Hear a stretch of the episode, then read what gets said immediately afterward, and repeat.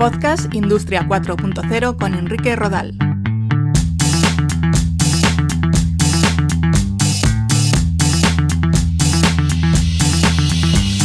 ¿Cómo estáis? Bienvenidos a Podcast Industria 4.0. En el capítulo de hoy nos vamos a ocupar del cloud computing o computación en la nube, unos servicios que cada día están más presentes en las empresas y que son una de las claves de la transformación digital y de la industria 4.0. Vamos primero con algunos conceptos.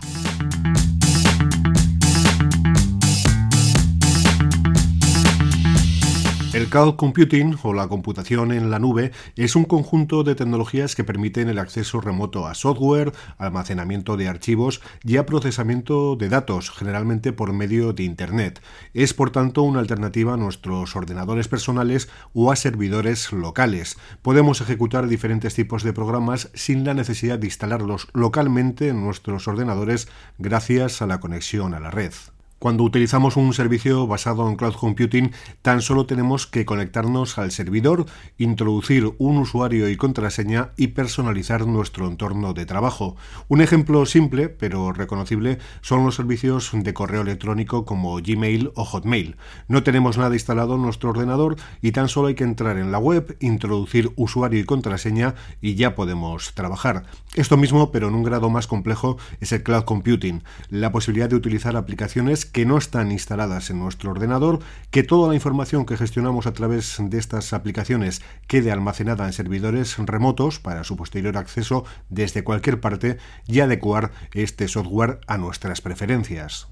Generalmente montar una infraestructura de red significa instalar en una oficina los puestos de ordenadores personales de cada empleado, un espacio climatizado especial para albergar los servidores en los que se almacena la información, con el consumo energético además que ello conlleva, un equipo de informáticos para realizar las distintas integraciones en cada ordenador, una buena conectividad, expertos en ciberseguridad para evitar problemas en la red, etc. Gracias al cloud computing se eliminan estas necesidades o al menos se minimizan.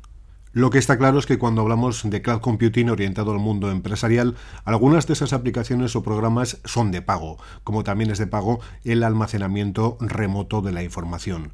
La diferencia del cloud computing respecto a los servicios cloud es que estos últimos solo ofrecen herramientas de almacenamiento de datos, mientras que en los cloud computing es posible ejecutar programas directamente desde el ordenador sin instalar nada.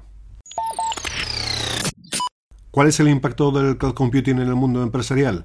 Bueno, un reciente estudio de Deloitte destaca que en los dos últimos años las empresas españolas han apostado por tecnologías como cloud computing en la que ya han invertido el 76% de las compañías del país. Según otro estudio de la consultora Queen Wellington Redwood, centrado en el sector de la nube en España, el gasto en cloud computing de las 100 principales empresas del país pasará de 280 millones de euros en 2017 a 1.600 millones de euros en 2020. Otro estudio más. La consultora Garner predice que para 2025 el 80% de las organizaciones de todo el mundo habrán migrado de los centros de datos locales al cloud computing. Si miramos a la situación actual, básicamente existen tres gigantes que ofrecen servicios de computación en la nube, Google Cloud, Microsoft Azure y Amazon Web Service. No vamos a entrar en cuál es mejor o peor, cada uno ofrece sus servicios y tiene sus tarifas y seguro que cualquier experto podrá hacer una recomendación ajustada a cada necesidad. Todas ellas ofrecen diferentes tipos de aplicaciones, grandes equipos técnicos, experiencia, velocidad y sistemas de seguridad. Luego hay otras empresas también de gran tamaño y otras a nivel más local que mm, pueden ser interesantes. Los expertos hablan de diferentes tipos de soluciones de cloud computing según la implicación del cliente. Por una parte tenemos el modelo SaaS, S-A-A-S, o software como servicio. Es el que menor nivel de implicación tiene. Hablamos de Gmail, de Dropbox y servicios similares. Alquilamos el uso de una aplicación y los usuarios se conectan a ella a través de Internet, normalmente con un explorador web. Toda la infraestructura subyacente, el software y los datos de las aplicaciones se encuentran en el centro de datos del proveedor. El proveedor de servicios administra el hardware y el software y con el contrato de servicio adecuado garantiza también la disponibilidad y la seguridad de la aplicación y de sus datos. SaaS permite que una organización se ponga en marcha y pueda ejecutar aplicaciones con un costo inicial mínimo. Luego tenemos PaaS, PaaS o plataforma como servicio. Es el punto donde los desarrolladores empiezan a crear sus propias aplicaciones que se ejecutan en la nube. En este caso, su única preocupación es la construcción de la aplicación, ya que la infraestructura la da la plataforma. Los servicios PaaS se alojan en la nube y los usuarios pueden acceder a ellos simplemente a través de su navegador web. Por ejemplo, muchas empresas tienen servicios PaaS vinculados con la inteligencia artificial para el análisis de sus propios datos. Por último, un modelo denominado IaaS, IaaS, Infraestructura como Servicio. Es un tercero quien proporciona una infraestructura altamente automatizada y escalable y, por ejemplo, pues espacio en servidores virtuales, conexiones de red, ancho de banda, direcciones IP y balanceadores de carga. Físicamente, el repertorio de recursos de hardware disponible procede de multitud de servidores y redes, generalmente distribuidos entre numerosos centros de datos, de cuyo mantenimiento se encarga el proveedor del servicio cloud. Por lo tanto, en lugar de poseer activos como licencias de software o servidores, las empresas pueden alquilar recursos de forma flexible de acuerdo con sus necesidades. También se pueden establecer diferencias de modelos de cloud computing en función de los servicios que prestan a las empresas. Una nube privada, por ejemplo, creada por una sola organización con su propia nube de servidores y software para la utilización sin un punto de acceso público. También tenemos la nube pública, en la que diversas empresas pueden usar de manera simultánea, pero separadamente, estos servicios. El proveedor de la nube es el responsable del mantenimiento y de la seguridad. También tenemos nubes híbridas, compuestas por dos o más infraestructuras de nubes distintas que permanecen como entidades únicas, unidas por una tecnología estandarizada o propietaria. Y también tenemos nubes comunitarias, en las que diferentes empresas u organizaciones reúnen en su pool sus recursos en la nube para resolver un problema común. En cuanto a cuáles son las ventajas e inconvenientes del cloud computing, pues una ventaja es tener el software disponible en un solo punto en vez de diversificado en los distintos ordenadores de la organización. Además, las actualizaciones de software son realizadas por los responsables del servicio en la nube, lo que nos da ciertas garantías de que no va a haber problemas con esas actualizaciones. Otra ventaja está relacionada con la colaboración.